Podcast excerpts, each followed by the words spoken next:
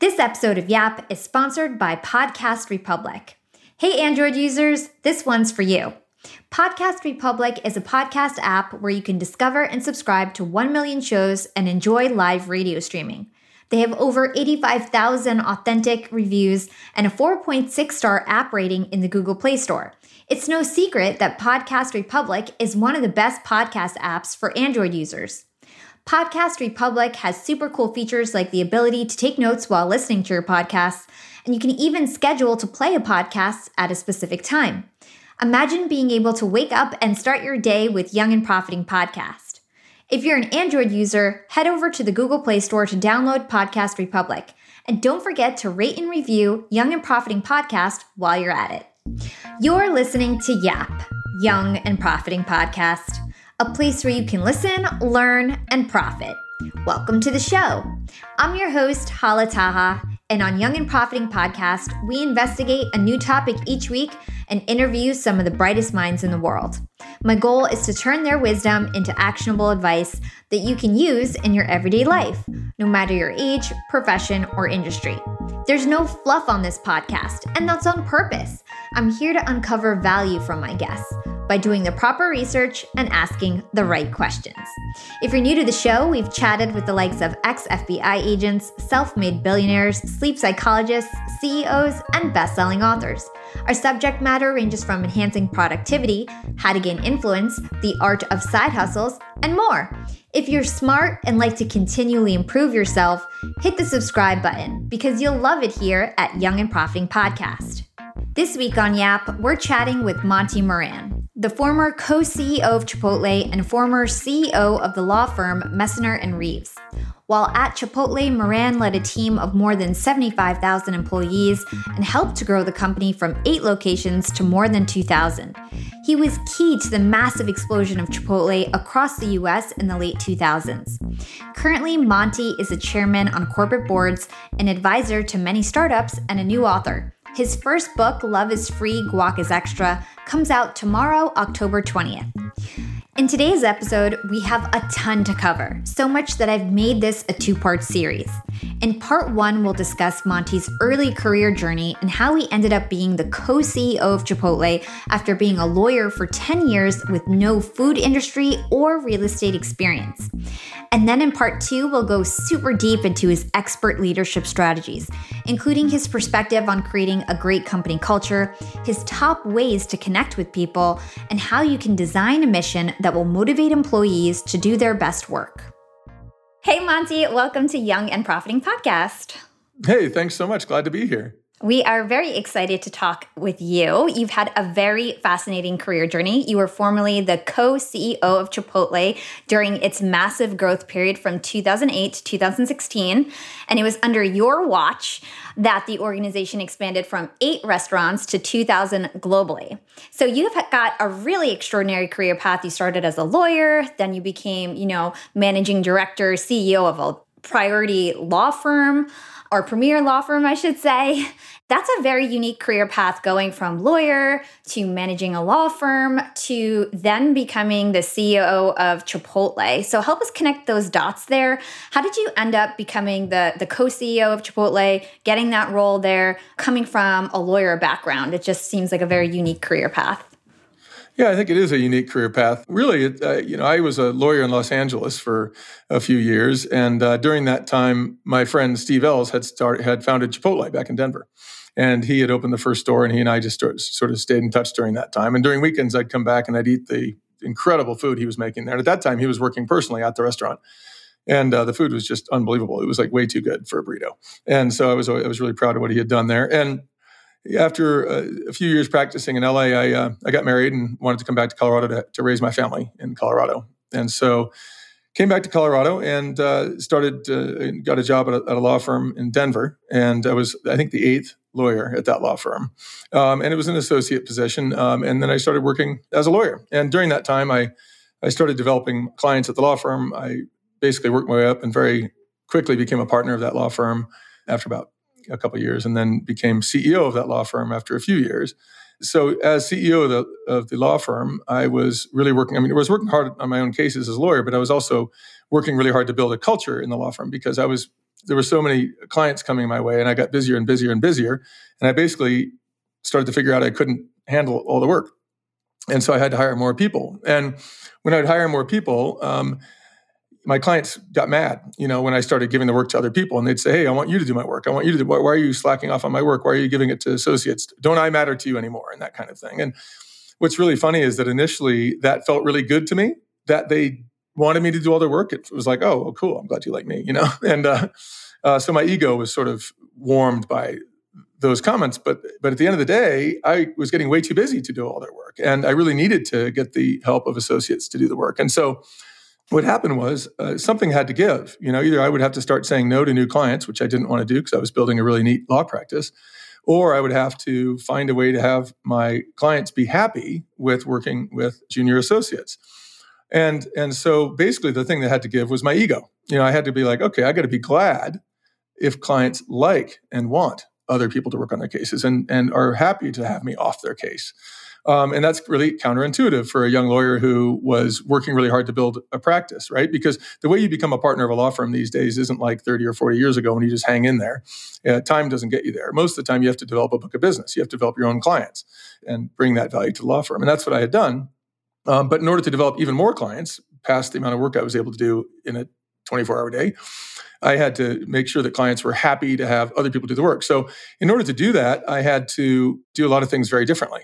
I had to empower the associates at the law firm to have a direct relationship with the client. Now, most of the time, partners in law firms like myself would not do that because they'd be afraid if they allowed the young associate to have a direct relationship with the client, that then that young associate could take the client and leave and go form their own law firm if it was a big enough client, or they could take a few clients and leave and start their own law firm. And that was very, very common that young lawyers would do that. Of course, it makes sense. They'd get a higher percentage of the money from the work and they'd get paid all, you know, they wouldn't have to uh, accept a, a salary. Um, so the only way to get them not to leave is to create a culture at the law firm that was so excellent, so good for them that they didn't want to leave. So I basically had to give them the power to have direct client relationships and have it be that they wanted to stay because it was such a great culture for them. So how did I do that? Well, I trained them really, really. First of all, I picked great associates. I learned to really interview carefully because I hated firing people, and I had to do that sometimes. Uh, when I had someone who wasn't very good and didn't want their success for themselves as bad as I wanted it for them. You know, so sometimes that happened, and I um, and I had to fire people, and that was awful, and I hated it. So I started interviewing very, very, very carefully, and I didn't interview for experience. I started interviewing more and more for character, you know, to get the kinds of people who I knew would want to do really, really well and who are ambitious and motivated and, and hospitable and charismatic and and high energy and happy and enthusiastic and those kinds of things. So anyway, I started hiring better. And then once I hired the people, I would work very, very, very hard to train them to be excellent young lawyers. Well, young lawyers want to be trained. They want to become excellent. And so since I was putting all my time into training them, they liked that. Then I would pay them a good salary, but I would give them incredible bonuses when they do great work. And so they knew that I would reward them. So they weren't afraid that they were going to go without reward if they did great work. And then I gave them direct client contact. I would actually introduce them to the client. I'd say, hey, this is the young associate who'll be taking care of you you know, you probably won't need me. I'm around if you need me. I'm certainly there if the associate has questions, but you know, just go ahead and develop a relationship there.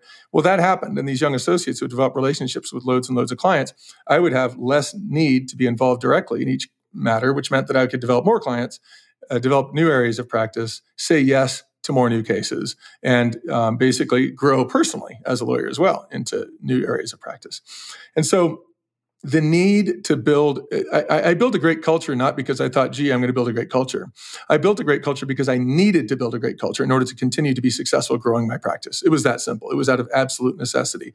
And that necessity pushed me off my ego where i decided where i had this great big bell ring in my mind. And this is one of the biggest bells that's ever rung in my life. And it was this wait a minute. Becoming the very very best lawyer that i can be and doing more and more hard work and making it all about me being excellent was actually a less desirable thing than to actually bring in young people, excellent people with a lot of potential, and make them excellent. So I finally saw that it was a more powerful thing for me to do in life to make others better than just to keep making myself incrementally better or work incrementally harder. I got to the point where I couldn't work a lot harder. I was working all the time. So I had to find a way to make others better. And so that thing about making others better, making others better. And then what I soon learned is that was really immensely satisfying, making others better training them, teaching them, you know, mentoring them, um, helping them emotionally, helping them as a person, just trying to make them the strongest version of themselves I could. And then, of course, the benefit was that strongest version of themselves, which was already a great person, uh, became a wonderfully powerful asset to the law firm. Well, during that time, I was doing lease work for Chipotle and started to do more and more stuff for Chipotle because it was a young company and I did things very, very inexpensively. If I got into that story, it was actually absurdly inexpensively looking back um, because I wanted to take care of Chipotle and it was a very young company. They only had uh, eight stores when I started doing the lease work. And uh, and Steve Ells was was a friend of mine. And Steve started, you know, he came over to the law firm to talk with me, and we were both very excited. Myself about the young law firm that I was continuing to build, and Steve about his young burrito chain that he was continuing to build. And we uh, we had a great time talking about, and we were really enthusiastic for ourselves, but also for one another's success. Because we were doing something very different. He was building this company where he sell burritos. I was building a law firm, very different businesses. But yet, any business can and should benefit from an excellent culture. And what Steve when Steve came over to the law firm, he started to say, "Man, what is it? What, how do you do this? The culture here is great. Like these people are working really hard, but they're stoked and they're and they're having. I don't know if Steve said the word stoked, maybe my word, but he was like, God, they're really enthusiastic. You know, they they they seem really smart. They they'd come into my office and they'd meet Steve and oh hey Steve, and they were all excited. He's like, God, these are great people. How did you do this? And you know, I I don't know if I explained how I did it uh, initially as well as I did just to you. I just sort of said, oh, I don't know. You know, we're working hard here. You know. And uh, but he really kept no, no, really, how did you do it? And so I stopped and sort of said, well, let me tell you how I did it, and I explained it to Steve. And so he and I would start talking about culture, and he's like, hey, how about if you come to Chipotle and build this kind of culture? And I was like, oh gosh, that's really flattering, thank you, but gosh, I love what I'm doing here. And but you know, we continued to talk about this. But over the course of the next five years, he continued to sort of up the ante. No, really, no, really, come to Chipotle. No, really, come to Chipotle. And and eventually, he um, you know, he offered me sort of various officer positions, and uh, he said, "Hey, why don't you be the real estate director?" And I said, "Well, that sounds like a lot of travel." And I just had young kids, and so I kind of waited on that. And then he said, "How about come be chief administrative officer?" Was the next thing he. And I said, "Well, I don't even know what that means, administrative officer." But administration doesn't sound very fun. And I'm like, "What does that do?" And he's like, "Oh, I don't know, but it's a cool. You know, you'll get in, you'll do good with it." And I was like, "Okay, well, I don't know." Anyway, over time, but eventually, he said, "Hey, how about you just come run the company because I." I've been doing this a long time, and I think you could build a great culture at Chipotle, and it would really help us. And and I thought, God, it's flattering. It sounds wonderful. I loved Chipotle. It sounded like a great opportunity, but I was really reticent to leave my law firm. But then Steve said something that that actually was, you know, he said a lot of smart things, but this was probably the thing that most powerfully caused me to decide to give it a shot to run Chipotle. And that is, he said, Monty, you think you're a great lawyer. He goes, but really what you are is a great leader. And if you come to Chipotle, you know, instead of the, at that point, maybe at our law firm, we had 30 or 40 employees at, at that point, maybe more than that. Maybe it was 50 by then. I don't know. But anyway, I don't remember the total number of employees, but basically Chipotle was like, hey, we're up to like 8,000 or something, you know, by the time we were at this point. And I'm like, wow. And he said, yeah, you have an opportunity to come change, change and affect that many people's lives. You know, why don't you try it? And eventually, long story short, I said, okay. And, uh, but during that time, I had become general counsel. During that 10 year period of time of starting at the law firm and going to Chipotle, I had, uh, and I'd been a lawyer before that in LA, but I'm talking about the one law firm in Denver where I was. So that 10 year, during that 10 years, um, I had become general counsel of Chipotle. I, literally had a business card that said uh, Chipotle, Monty Moran General Counsel, even though I really wasn't an employee of Chipotle yet. So for, yeah, so for many years I was general counsel of Chipotle and I spent, and, and the deal there was the then chairman of Chipotle told me he wanted me to spend, which is a guy named Jeff Kindler. Um, he told me, hey, I, I, you know, you should spend like tried to spend like 16 hours a week of your time at Chipotle. And so they gave me an office at Chipotle and a desk at Chipotle because he said, hey, the more you're there, the more you'll be able to help the company with various problems that come up. People will feel quicker to come approach you and just drop things on your desk. And so the agreement was when, he, when they made me general counsel, I'd have to have an on site presence of 16 hours a week. So I said, okay, cool.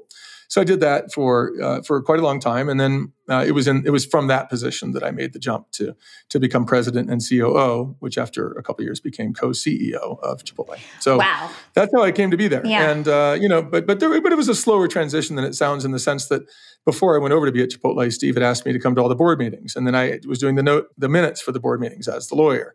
And so then, uh, and then he asked me to come to all the leadership meetings, which is where you'd have the top leaders of the company, but usually something, maybe 16, 18 people. And I would go to all those meetings. And then Steve noticed that at those meetings, I was very participative. I, am a guy with a lot of opinions and a big mouth and I'm not afraid to speak. And so I did. And he really appreciated that. He appreciated the fresh look at things. And he, I think he very much uh, continued to want me to be involved. And so ultimately, I, uh, I agreed to jump on board. Young and profiters, they may call me the podcast princess, but I'm also the LinkedIn queen. I've been a LinkedIn influencer for six years now, and I teach one of the most popular courses about LinkedIn. And I love to teach sales on LinkedIn because when it comes to B2B sales, LinkedIn has got that on lock. LinkedIn is where all the decision makers are hanging out. There are 180 million senior level decision makers on LinkedIn and 10 million C suite decision makers. These people are on LinkedIn and they're in the mode to buy. They're using LinkedIn for their buying journey to research vendors or sales reps that they might work with, to look up how to solve their problems, to learn from industry thought leaders. They are in the mode to buy, whereas on other platforms, they're in the mode to be entertained. You want to get them in the right mindset. You want to cut through the noise with LinkedIn ads. In fact, 79% of B2B marketers rate LinkedIn as their top channel for paid media. And LinkedIn has the best targeting because they've got all these different inputs. People are putting their resume basically up on there. And so there's so many keywords that they can use to target the right decision makers so they can hear about how you solve their problems. And I've got a special gift for all you young and profiters who want to try LinkedIn ads. You can get a $100 credit. LinkedIn was super generous. If you want to make B2B marketing everything it can be and get a $100 credit on your next campaign, go to linkedin.com slash YAP, Y-A-P. Again, if you want to claim your credit, go to linkedin.com slash YAP. Terms and conditions apply. Young and profiters. Yap Media is growing so fast. I have 10 open roles just this month. In the past, it would take me so long to find hires. I have to go on all these different job sites. I have to create my own skills assessments. That's why I let Indeed do a lot of this heavy lifting for me. Indeed is the powerful hiring platform where I can attract, interview, and hire all in one place. Indeed has things like skills assessments, where when we have specific roles, we can find an assessment that matches that role and we can make sure they have the skills that we need. Then I can focus on culture fit. I can make sure they're scrappy enough and are obsessed with excellence and do all the things that we need to do for them to fit in at Yap. And Indeed streamlines hiring with powerful tools like Instant Match. An Instant Match basically matches you with candidates as soon as you put up a job post with people who are qualified right away. It's instant.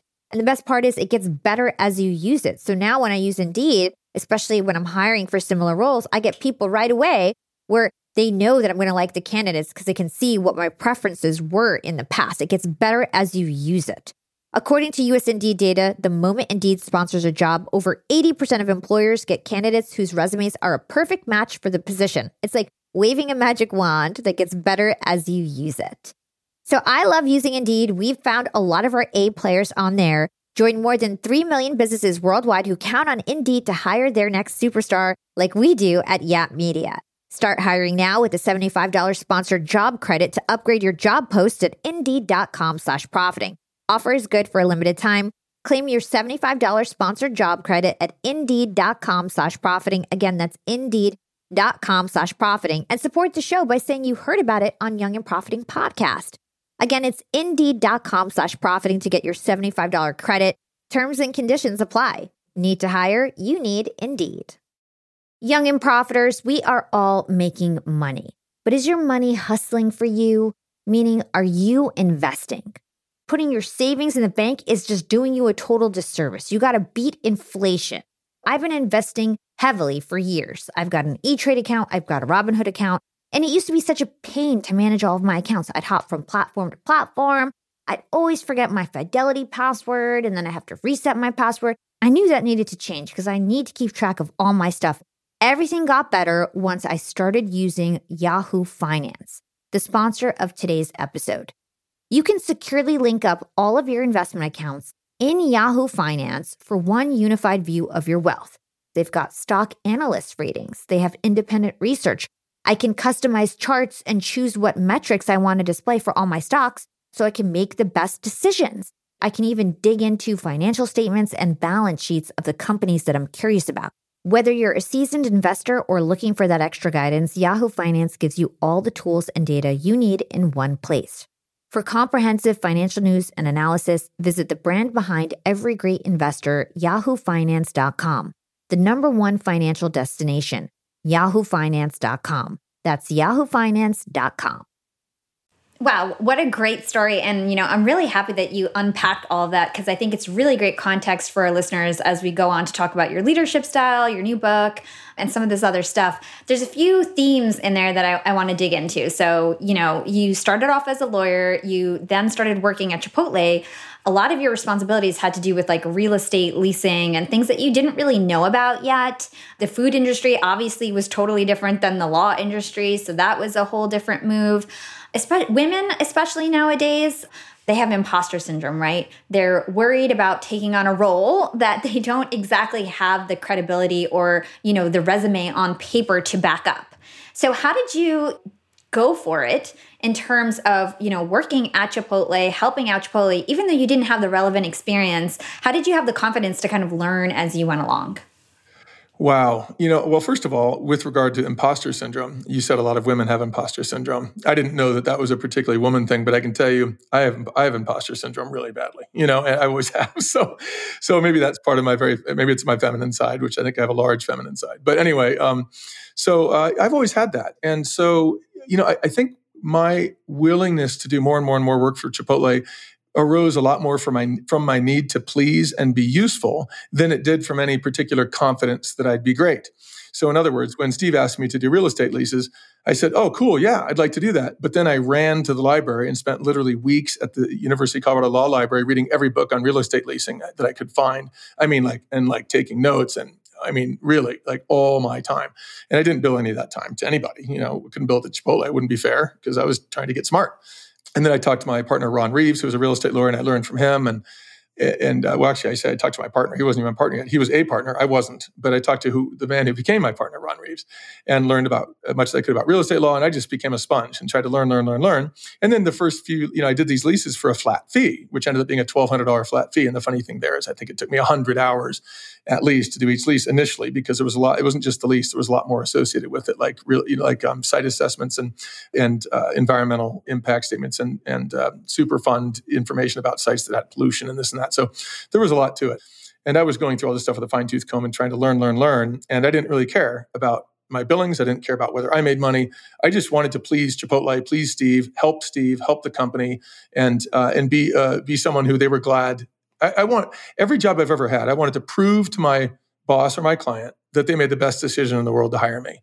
And I've been willing to break my back to prove that. So, I mean, even when I started out at Dairy Queen, that wasn't even my first job, but it was my first like W 2 job where I had, you know, withdraw, withholding taxes and all that.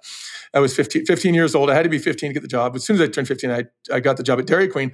And I felt so lucky to have that job, which I got paid, I think it was $2.45 an hour. And I felt so lucky to have that job. I couldn't believe someone was paying me. So I felt like I want to prove to them that they made a great decision to hire me. And I worked there for years while I was in high school. And then my next job, I was a janitor and I wanted to prove they made the best decision to hire a janitor ever. And so every job I've had, and I've had a whole bunch of jobs that, that people would call quote unquote dead end jobs. There's no such thing as a dead end job. In fact, I've learned so much from my so called dead end jobs that, uh, that I call them in my book my minimum wage MBA. I mean, it's like I learned a ton working at these places. And so to me, there was no job that wasn't good enough for me. It was almost like the opposite. I was so afraid I wasn't going to be good enough for any job, whether that be Dairy Queen, being a janitor, let alone being a lawyer starting to do work for a young Chipotle Mexican grill.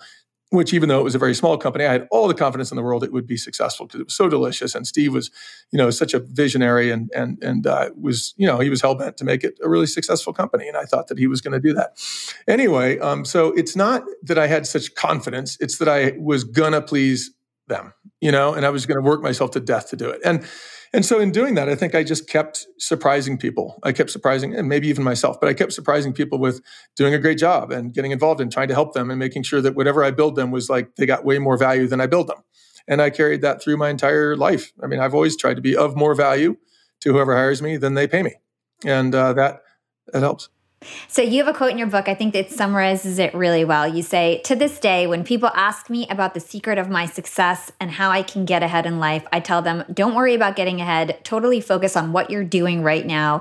Do it very well with all your passion and energy. People will notice, and when they do, they'll want more of your time. So it's not about you actually having the experiences, having the knowledge, the exact, you know, experiences of the past to implement in the future. It's really about having the attitude, the right attitude and having good intentions to do well. And I, I follow the same strategy and I always excel when I do that, just having good intentions. Absolutely.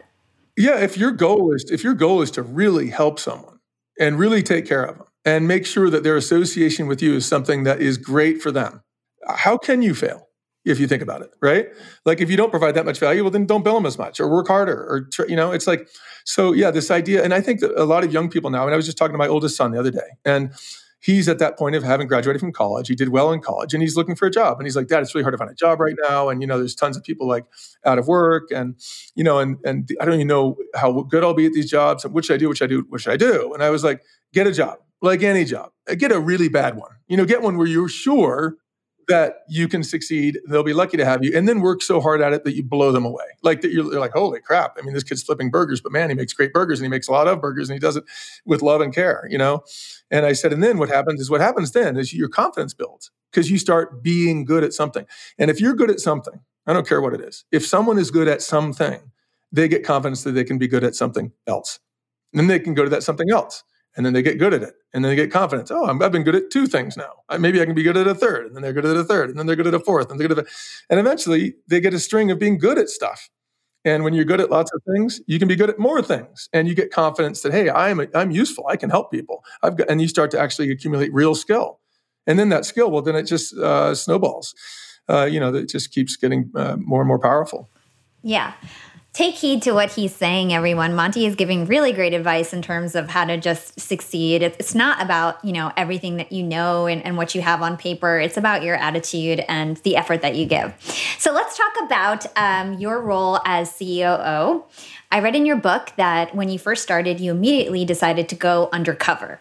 So tell us about why you went undercover and some of the lessons that you learned there well, listen, this was a company that by the time I joined officially as an employee, as a W 2 employee, after having been general counsel for the better part of a, a decade, you know, when I, when I officially joined, there was like 8,000 employees and like 350 or 400 stores, something. I forget the exact number, but there was a lot of restaurants, right?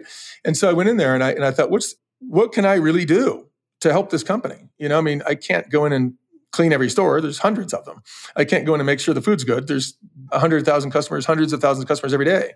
So, um, what could I do? Well, I, I, I thought, well, the one thing I could do is really understand how we're training our managers. Because if the general manager was excellent in any given store, that store would hire great people, produce great food, serve quickly, have great customer service, and do all the things that would make Chipotle successful. So I said, you know, what I'm going to do is I'm going to go in and go through our management training and see how we train these people.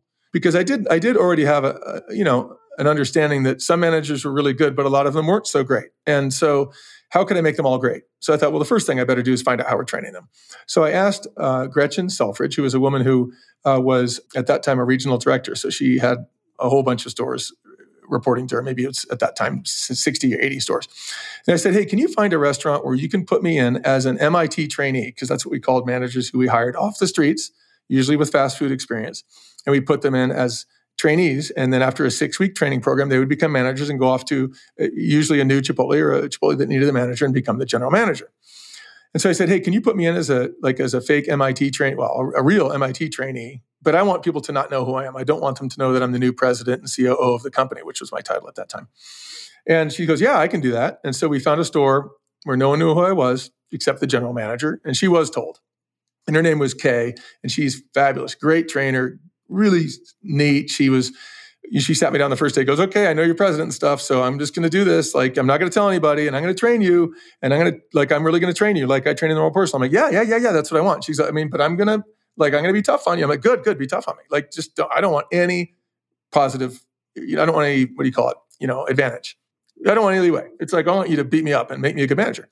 Okay. And you know what? She did. I mean, she, and she didn't beat me up, but I didn't make her have to. I worked really hard. You know, it's like I was really motivated to get to be a great manager at Chipotle. So I knew what I was doing. And so anyway, I went through that program and it was awesome. But one, but I learned some things that weren't really part of the training program. Okay. So one thing I learned was that the crew people who we had working there, at this time, it was a largely Hispanic crew. In fact, 86 or 87% of our workforce nationwide was Hispanic at that point. So it was a largely Hispanic workforce. Most of them didn't speak English, and I spoke this little tiny bit of like crummy Spanish, but I'd work it through, and I we we would communicate. And so I would ask the crew people, and keep in mind, that's who was training me really. Like Kay was the, responsible for training me, but she would set me up with a person to help me show me how to cut onions, and that was a crew person. She would set me up with a person to show me how to use the grill. That was a crew person. She would me, have someone show me how to do an inventory. That was a crew person. So I was really being trained by the crew people. And what I learned really quickly is these crew people were awesome. They were really smart. They were really cool. They were super ambitious. and ambitious not to get ahead because they didn't know they could, but ambitious to deliver great a great customer experience, to cook great food, to be the best grill cook, to be the best person slicing onions, the best prep cook, you know, um, the best at cleaning, the best at doing an inventory. They were really great, and and I was like, man, these people are awesome. Like they're so much better than I will be in six weeks, like because they've done it for years. And so anyway, so I learned, wow, these people are awesome. And so I'd ask them, I'd ask the crew people, hey, so what do you want to do? Like, do you want to be a manager here someday? And they'd be like, and they look at me like, yeah, the exact way that if I said to you, you know, hey Hala, do you want to be a man- do you want to uh, win the lottery? You'd be like, yes. What's the trick? Like, what's the catch? Why are you asking me that? Do you know what I mean? And so, like, if you want to win the lottery, yeah, I want to win. But are you saying, I mean, I'm not going to win the lottery, you know? So why are we talking about this? So that's the way they looked at me, like, yeah, sure, I'd like to be a manager, but and so they'd say, well, I say, well, what do you want to do in five years? Oh, I'll just keep doing this. Great. I love my job. No, but would you like to be a manager? Um, yeah, but they had no thought that there was any possibility of becoming a manager. I thought, well, that's wrong because these people I very quickly knew would be a much better general manager than I would be after six weeks, you know? And what we were doing at that time is we were hiring people with fast food experience, the vast, vast majority of which were, were white people, to go in, train with the largely Hispanic crew to become managers. And I thought, well, this is wrong. You know, it doesn't make any sense. So I made up my mind right then, hey, why don't we train these crew people to be our future managers? Like all of our managers in the future should come from crew because these people are better. You already know a bunch of things about them, don't you? Before you know, will they be a good manager? Well, you don't know for sure, but you do know they show up on time every day. You know, you do because they've worked for you for two, three, four years, right? So you know they're going to show up on time every day. You know they have a great attitude. You know they're hard worker. You know that they are really nice. You know that they care. You know they've got integrity. You know that they're honest. I mean, that's ninety nine percent of the battle. Can you teach them to be a manager? That's the easy part. That's the easy part. You know, teach them how to use the keys to open the front door, teach them how to hire someone, fire someone, onboard someone, teach them how to, you know, deal with really sophisticated customer service complaints or problems, you know. They can learn all that. I mean, good lord, they can learn it easily. So r- very quickly during my training, I said to Steve and the other officers, I said, "Hey, we got to get rid of this MIT training program and stop hiring people with experience off the streets. And, and instead, we got to rely on our crew people. And that's going to do a ton of things that are going to help our company. You know, number one, we can stop hiring people with experience because what is that experience? Fast food experience. Is fast food experience really good experience? Did we think of any other fast food restaurant as having awesome people? Especially these are people who don't work there anymore, who couldn't maybe hold their job at a uh, Taco Bell or whatever, you know? And so we're hiring the people who aren't the best fast food workers for fast food experience and we don't even value the experience they've had because the experience they've had might be that they were operating something you know mess, messy and serving bad food and giving bad service so why look for that? Why look for that? Why not look for someone with character, which is the one thing you can't train? You can't train character. That's up to your parents when you're one year old, two, three, four, five, six, seven, eight years old, right? And so you either have that or you don't by the time you come in as a 18 or 19 or 20 year old person for an entry level job at Chipotle. Like you have that character or you don't. If you're dishonest, I can't train you to be honest. Can I? Probably not. Can I train you to be happy or enthusiastic or motivated? Probably not. So I said, hey, if we hire everyone from crew, here's what's going to happen. First of all, we're going to inject so much enthusiasm into our crew because they're going to be like, man, these people care about us. They believe in us. There's a chance to move up. And guess what they're going to do? Especially in the Hispanic community, where there's a lot of people with large families. They're going to tell their brothers and sisters and aunts and uncles and moms and dads and say, hey, man, you should work. This is awesome. This is a great job. They're, we're going to move up. I'm going to move up at this job. And the word's going to get out through not just the Hispanic community, but through all communities that, hey, Chipotle is a place where if you get a job there, even at the entry level, you're going to become a manager right? So we're going to have more enthusiasm at the crew level. We're going to have more people applying for jobs. We're going to have more people to pick from in terms of choosing who our future leaders are. We're going to have much, much, much, much better managers. And then I actually went back to the corporate office when I came up with this thought and looked at the data. I looked, are there any people who have gone from crew positions to manager positions? Well, there were very few okay statistically very few there was but there were still dozens and dozens that had. I looked at their performance versus the performance of people hired from the outside and what i found was that the people who came from the inside that is to say from crew positions had much much much better restaurants ran better operations and were uh, four times less likely to leave. The turnover was four times less. So i thought well this is a home run. Anyway so we started doing that. We got and over time i said within two years we're going to hire 100% of the people from within and we might not have achieved 100%, but we achieved like, you know, 80 or 90% in two years.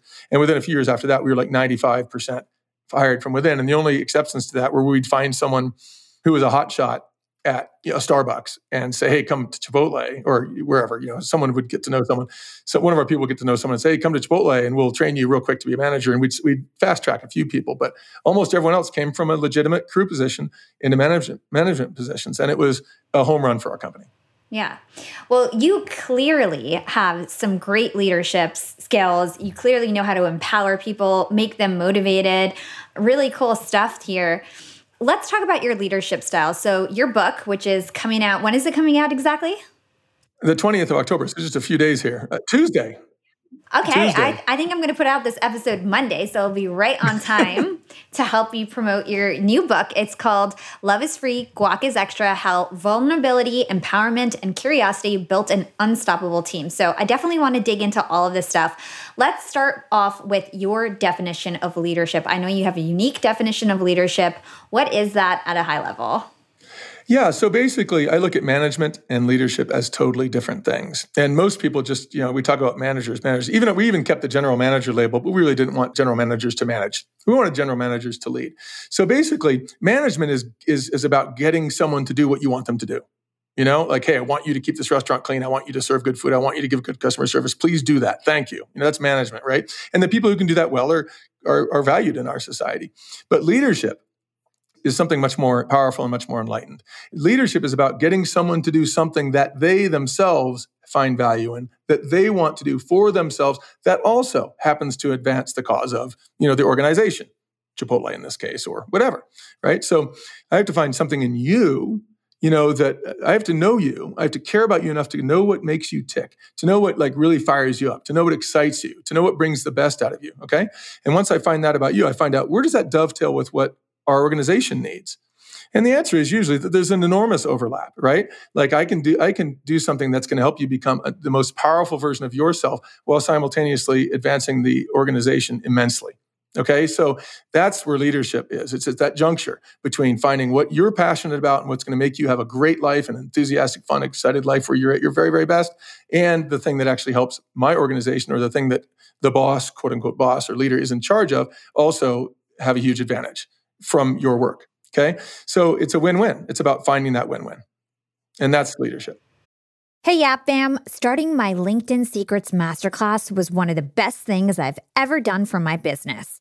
I didn't have to waste time figuring out all the nuts and bolts of setting up a website that had everything I needed, like a way to buy my course, subscription offerings, chat functionality, and so on, because it was super easy with Shopify.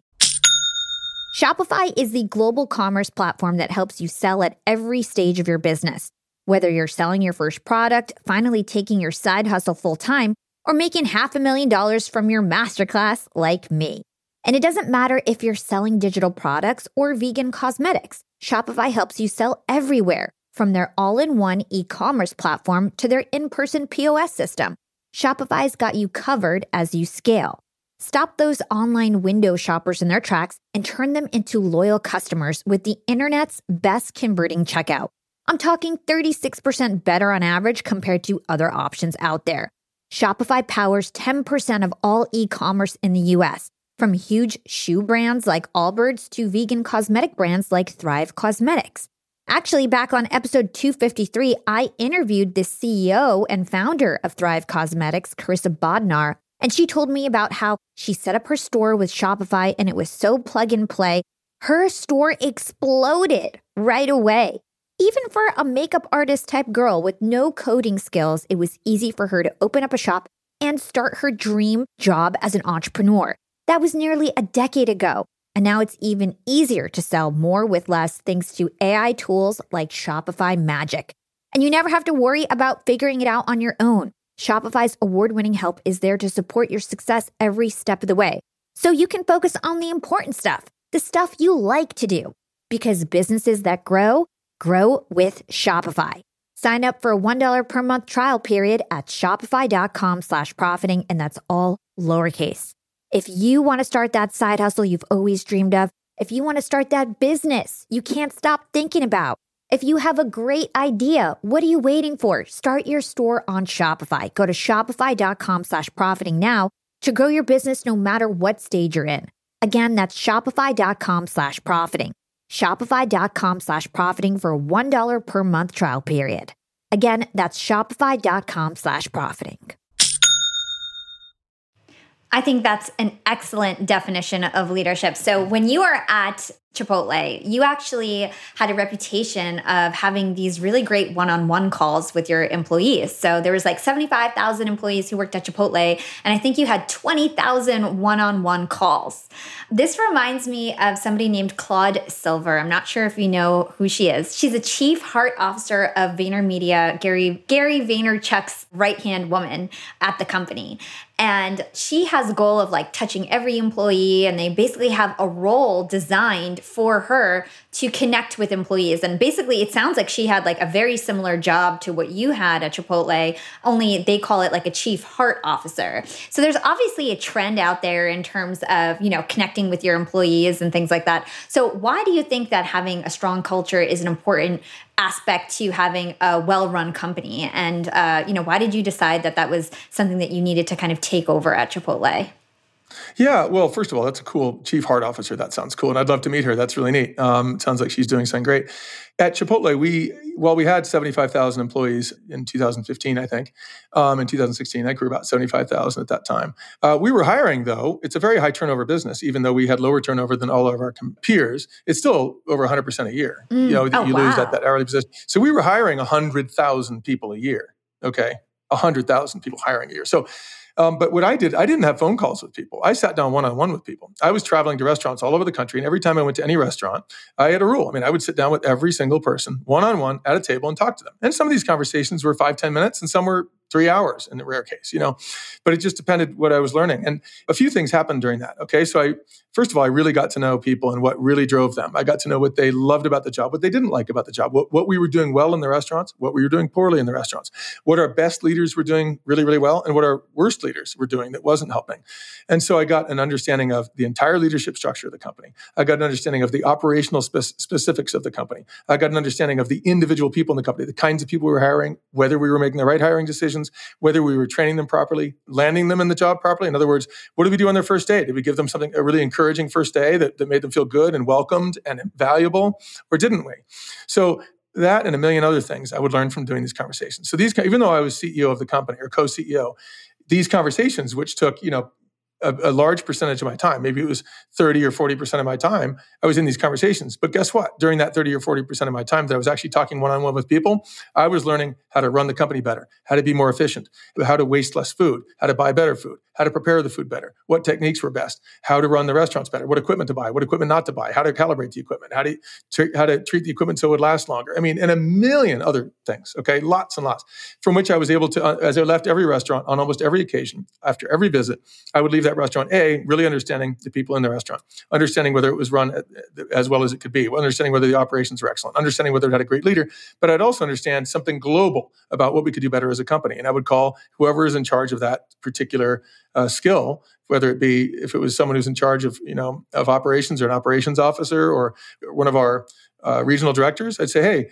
let's get the regional directors together and talk to them. We're going to change the way we cut an onion because we can save, you know, we can use 10% more of the onion and have much better cut sizes, which yield a much more delicious food by doing this one thing differently everywhere. So even though it was very specific, when you roll that out over what ended up being when I was there, two, over 2,000 restaurants, small changes make for huge, huge savings or huge, huge benefits to the customer. So that was just really really awesome and so i just went and i sat down with people at every restaurant and i would and it wasn't like i went there and quizzed them about something specific or said hey how can we do better I, I would first of all just go hey hi you know how are you and so you know how, how do you like it here what's it like and, and i'd get to know them personally by getting to know people personally and actually caring about them and caring about who they are, who, what their heart feels like, how they feel being at, at, Chipotle. You know, whether it's helping them become a better person, a happier person, a more fulfilled person, whether it's helping them be a better father, a better mother, sister, daughter, brother, whatever. So I would sit down with these people and just really work on helping them be at their best. And they were blown away. I mean, people would all the time, oh my God, I can't believe you're the CEO. I didn't think you'd be like this. I thought you'd be like, I was like, well, what did you think I'd be like? Well, I didn't think you'd be like such a normal person, you know? And I'd be like, well, okay, cool. Well, I'm glad I'm a normal person. And, and it was like people expected that because I was in the top job in the company that I would have some sort of air of superiority. Well, it's not just that I didn't have an air of superiority.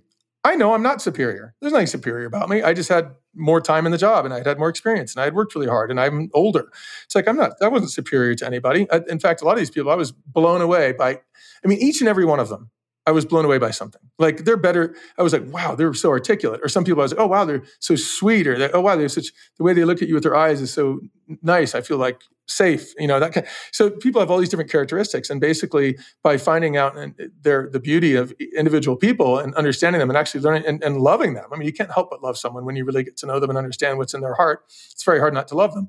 So basically, people found out that I loved them, and when and when I loved them, they were like, oh man, this is awesome. Even the CEO, like, he loves me and he loves this company, he loves this culture. And so people began began to really believe in the culture as something real. You know, they believed in the, that the company actually was, you know, a company of people who cared about them. And so then, more importantly than my own interviews, the most important thing I did was to teach the hundreds and hundreds of field leaders how to sit down, how to have these conversations, how to learn to actually really care about the human beings. Because by caring about the human beings, you get much, much better operations. You know, you get much, much better financial performance, all the things that the shareholders wanted, you'd get the most of that way. Yeah. And I think people probably felt really valued because, you know, I've worked at HP, I work at Disney Streaming now, and having a conversation with the CEO is like unheard of. Like, unless you're an SVP or a senior level executive, you know, you're not really getting airtime with the CEO. And so that must have made them feel really valued, really heard. And that's really important when it comes to motivating your employees. So I think that was an excellent strategy. Absolutely. Yeah, it, it was, and everybody, and I don't care what what position you're in, everyone actually works better from a position of passion and uh, a desire to do well, knowing that they can do well in a sense it, when they're empowered, basically. And my definition of empowerment is feeling confident in your ability and encouraged by your circumstances such that you feel motivated and at liberty to fully devote your talents to a purpose. So people are at their best when they're confident in their ability and encouraged by their circumstances. So confident in your ability is pretty easy. You train someone so they know what they're doing. That's it's kind of that simple. And I talk about it in my book, but I don't make it that much more complicated even in my book. The harder part is creating encouraging circumstances. So when are your circumstances encouraging? Well, if you ask anyone that, you ask them to really think about it and to think about someone around whom you feel at your best. You know, sometimes people say, "Oh, I feel that way around my father or my mother or my sister, my best friend." And uh, and some people say, "Well, my father makes me feel terribly unempowered." But you know, it's, it's all over the gamut, right? But someone you can always think of someone around whom you feel at your best, right? Well, what that person is doing is creating encouraging circumstances, and the way they're always doing it, and it's almost always the same. Well, it's always the same anywhere. It's that they care about you, believe in you, come to know you, want what's best for you, challenge you won't stop until they see you at your best, right? So you're the person you feel the best around isn't someone if you're like say it's your your parents. You know, if you're a 15 year old kid and you come home, you know, smoking a joint, a joint in your left hand and a scotch in your right hand, and your parents like, hey, that's great, man, as long as you're happy, kid. Well, that's not what the parent's going to say if they're an empower. Uh, that's not encouraging circumstances. That's like letting someone not be at their best. A great parent's not going to necess- is not going to tolerate that, right? They're going to be like, hey, wait a minute you know, hey, you're a young person, you have a life ahead of you. Let's get you on the, you know, you got to do better. I, you know, you're really smart. You can do more than this. So it's not always going to be sweet and kind. It might be quite rigid and disciplined at times. But overall, that person's going to be someone who cares about you, believes in you, encourage, and wants you to be at your best, and will not rest until you are at your best. And that's encouraging circumstances, right? And so when I started doing it myself and then trained the other hundreds of field leaders to do this, the whole culture became this place where we created encouraging circumstances. And in those encouraging circumstances, guess what? People are at their best. A friend of mine recently wrote a book called Choose Love, Not Fear. And if you just think about that title, Choose Love, Not Fear, and it too is a leadership book that talks about a lot of the principles that I happen to cover in my book. And basically, the point, you know, if you could summarize it, it's that, you know, when people are in fear, they don't work very well. They're not at their best. They're not they perform poorly. But when they're when they're feeling loved and cared for, and then are also challenged, right? It's not all about just love and kumbaya. There's there's it's got teeth. It's got teeth too, right? Like you're demanding that people do well. You're going, we got to do excellent work. You've got, to, and you also have to have a vision, right? To empower someone, someone has to have a vision and work towards that vision. And the vision can be very difficult to achieve. A lot of these companies, a lot of super ambitious uh, companies that are performing incredibly, but they have all the employees rowing in the same direction towards what might be a very difficult thing to achieve, but something that everyone deems incredibly worthwhile. You know, so it may be very hard, right? Like climbing Mount Everest, maybe your vision, it's hard, right? But you're gonna, you, you think about the feeling you're gonna, how you're gonna feel at the top, and the sense of satisfaction and fulfillment. And so you're willing to work very hard to take very difficult steps through deep snow, through horrible freezing temperatures, through danger, what have you, to get to the top of that mountain. So it may be very difficult, but you're still encouraged by your circumstances because each step you know is getting you closer to your goal. Yeah. So I want to take a step back and talk about your teenage years. You mentioned previously you worked, you know, several years at Dairy Queen. And I read that you used to meet homeless people and hang out with homeless people at Dairy Queen. And I think that probably had a lot to do with your leadership style later on and influencing, you know, the way that you ended up leading and your need to kind of connect with people and have no judgment against people and, and being able to relate to them. So can you tell us about that story and, and maybe what you learned from it? Yeah, yeah, that was incredible. That was an awesome job working at Dairy Queen, and we were just uh, lucky uh, for a few reasons, I suppose. Um, but one reason we were lucky is that our Dairy Queen was located just a block away from two different mental health facilities. And so there was these homeless people, and most of them that came into Dairy Queen were mental health patients. And they would come in and they would usually buy a coffee, and that was it. And they'd sit around, they'd wrap themselves around that cup of coffee for two, three, four hours, sometimes all day, you know. And uh, and so I would during my breaks, I would just go say hi to them. Hey, you know, how are you doing? And, they, and a lot of them would look up, and I think a lot of them were like, "Oh, good, hi," you know. But you could tell they were actually like almost shocked that I took any interest, even enough to say hello. I don't think many people saw value in them, which was a horrible, horrible shame because they're incredibly valuable people. So I would sit down across from these folks on my breaks because I had 15 minute breaks like twice a day or whatever. And or on my lunch hour sometimes. So I'd take a whole lunch with them. And I would sit down and say, Hey, so hey, how'd you come to be here? Like, where are you from? And they'd be like, Oh, I'm at the mental health facility over there. And they might say that with some embarrassment, like, Oh, is it cool? Like, is what's it like there? And I was just super curious. And I had no judgment, like no negative judgment. And that's something that I think just is broken in my brain. I don't have negative judgments about stuff that other people do. So I don't think it's bad to be homeless. It's only bad if someone's not enjoying it right? Like i don't think it's just inherently bad. Some, someone might choose to be homeless. I mean when you go camping you're homeless for a minute. Some people like to camp some people like to camp six months at a time. That's homeless kind of i mean i don't want to dumb down the problem and say it's not a, problem. It is for a lot of people but i just sort of said hey so like where do you live? And they'd be like oh I'm, I'm not i don't have a home right now. I'm just i stay in the you know i stay behind the whatever under the bridge. Oh wow. It, what's that like? I mean is it you have some freedom i guess right? And like yeah. And they'd laugh yeah i guess i'm free you know but uh, well how do you like it? Well i don't know. I guess i'd like to have i'd like to have somewhere to live. Oh wow. Well so how are you going to do that? You know and well i don't know. I mean right now it's really hard because blah blah blah blah. So i just talked to them and asked them and, and i learned how they got to be where they are what their life was about who, they loved you know what had happened that led them to this place that was sometimes very difficult for them. And uh, you know and, and a lot of these folks were they had maybe some dysfunction mentally. They were having a hard time and struggling. But I found such value in their struggle because I had had less struggle. I had come from a family where I knew where my next meal was coming from. I knew that, you know, that generally speaking, I wasn't worried about my safety. I wasn't worried about a place to live. And so I learned so much from dozens and dozens of people who really were concerned about having a place to live, who really didn't know where the next meal was coming from, who were making maybe some really bad decisions, like buying cigarettes instead of food or, or you know, drinking only coffee and putting tons of creamer in it to get their calories. So I started like, you know, to say, hey, why don't you like, why don't I get you some food? And I'd bring them, and I got to eat free food when I was at Chipotle. I mean, Chipotle, when I was at, well, Chipotle too. But when I was at Dairy Queen, one of the things I loved about the job is they'd let me eat for free.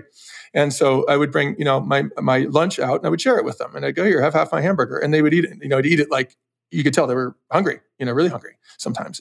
But then I would I would just notice that they would start to get nursed back to a better place as I talked to them day after day, week after week. And really, I think most of the better place they were coming to wasn't because they were necessarily eating better, although some of them really started to prioritize like food instead of cigarettes, or maybe instead of a coffee, they'd get something to eat and get a chicken sandwich or whatever.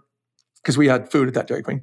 Uh, not just not just hot dogs, but you know, burgers and chicken sandwiches and fish sandwiches, that stuff. And anyway, so um, but I'd noticed that a lot of them would start to really feel more confidence as they came and be happier. Their head would be held higher. They'd talk more to me. They'd take up more of the conversation. They you'd see their confidence being restored. And I think the biggest thing that restored their confidence is just that like I love them.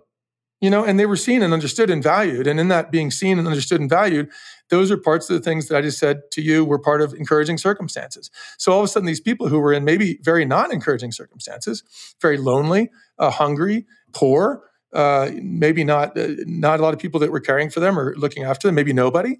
All of a sudden, there was at least one person, myself, who was like going, "Hey, how are you?" And I knew their name. "Hey, Tim, how are you doing today? It's great to see you." You, yeah, you look good today. Are you feeling better? Yeah, I'm feeling better. Oh, good. Uh, hey, I noticed you're not smoking. Well, I'm trying to give up cigarettes. Good for you, Tim. That's great. And I was encouraging them, and I cared about them, and I knew them, and I got to see who they really were, and I saw that the beauty in their hearts. And having someone look into your eyes and see the beauty in your heart makes you see the beauty in your own heart. It starts to heal you. It starts to make you feel better about the person you are. And guess what? You know, when you feel better about the person you are, then you are a more productive person who can add more value to the world around you, start helping others, and maybe even get paid for that or get a job if you're a person without one. Thanks for listening to Young and Profiting Podcast.